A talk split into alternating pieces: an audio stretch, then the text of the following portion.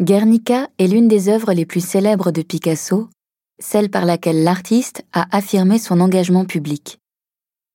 En voici une série d'études préparatoires dessinées au crayon en noir et blanc. S'il existe aussi des versions en couleur, Picasso a finalement opté pour une grande composition en noir et blanc, limitant sa palette au brun et au gris. Les cinq études exposées ici ont été réalisées entre le 1er mai et le 9 mai 1937, cinq jours après le bombardement de la petite ville basque.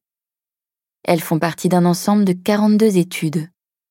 L'œuvre finale a, elle, été peinte entre le 1er mai et le 4 juin 1937. Ces études montrent l'apparition de motifs repris ou non dans l'œuvre finale et témoignent de leur évolution.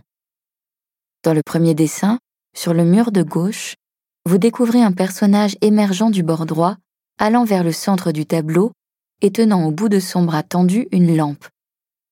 Cette figure sera présente dans la composition finale. Remarquez le motif du cheval qui apparaît dès le premier jour et que Picasso va travailler sous différents angles. Le cheval est traité en entier ou avec la tête tournée, dressée, comme sur la quatrième étude. L'animal semble ici pousser un ultime râle. Croqué sur un morceau de paquet de cigarettes, la troisième étude traduit, elle, l'urgence de Picasso qui dessine sur tous les supports à sa disposition. La dernière étude est la plus élaborée. Elle présente une vue d'ensemble de l'œuvre à venir, annonçant le positionnement final des différents motifs. Guernica fut un prélude, et la guerre d'Espagne a continué d'inspirer Picasso. Dès l'automne, il reprend de manière obsessionnelle la figure de la mère à l'enfant déjà présente ici.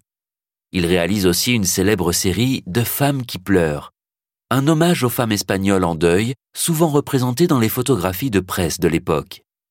Picasso utilise pour les représenter les traits de sa compagne et militante passionnée, Dora Maar.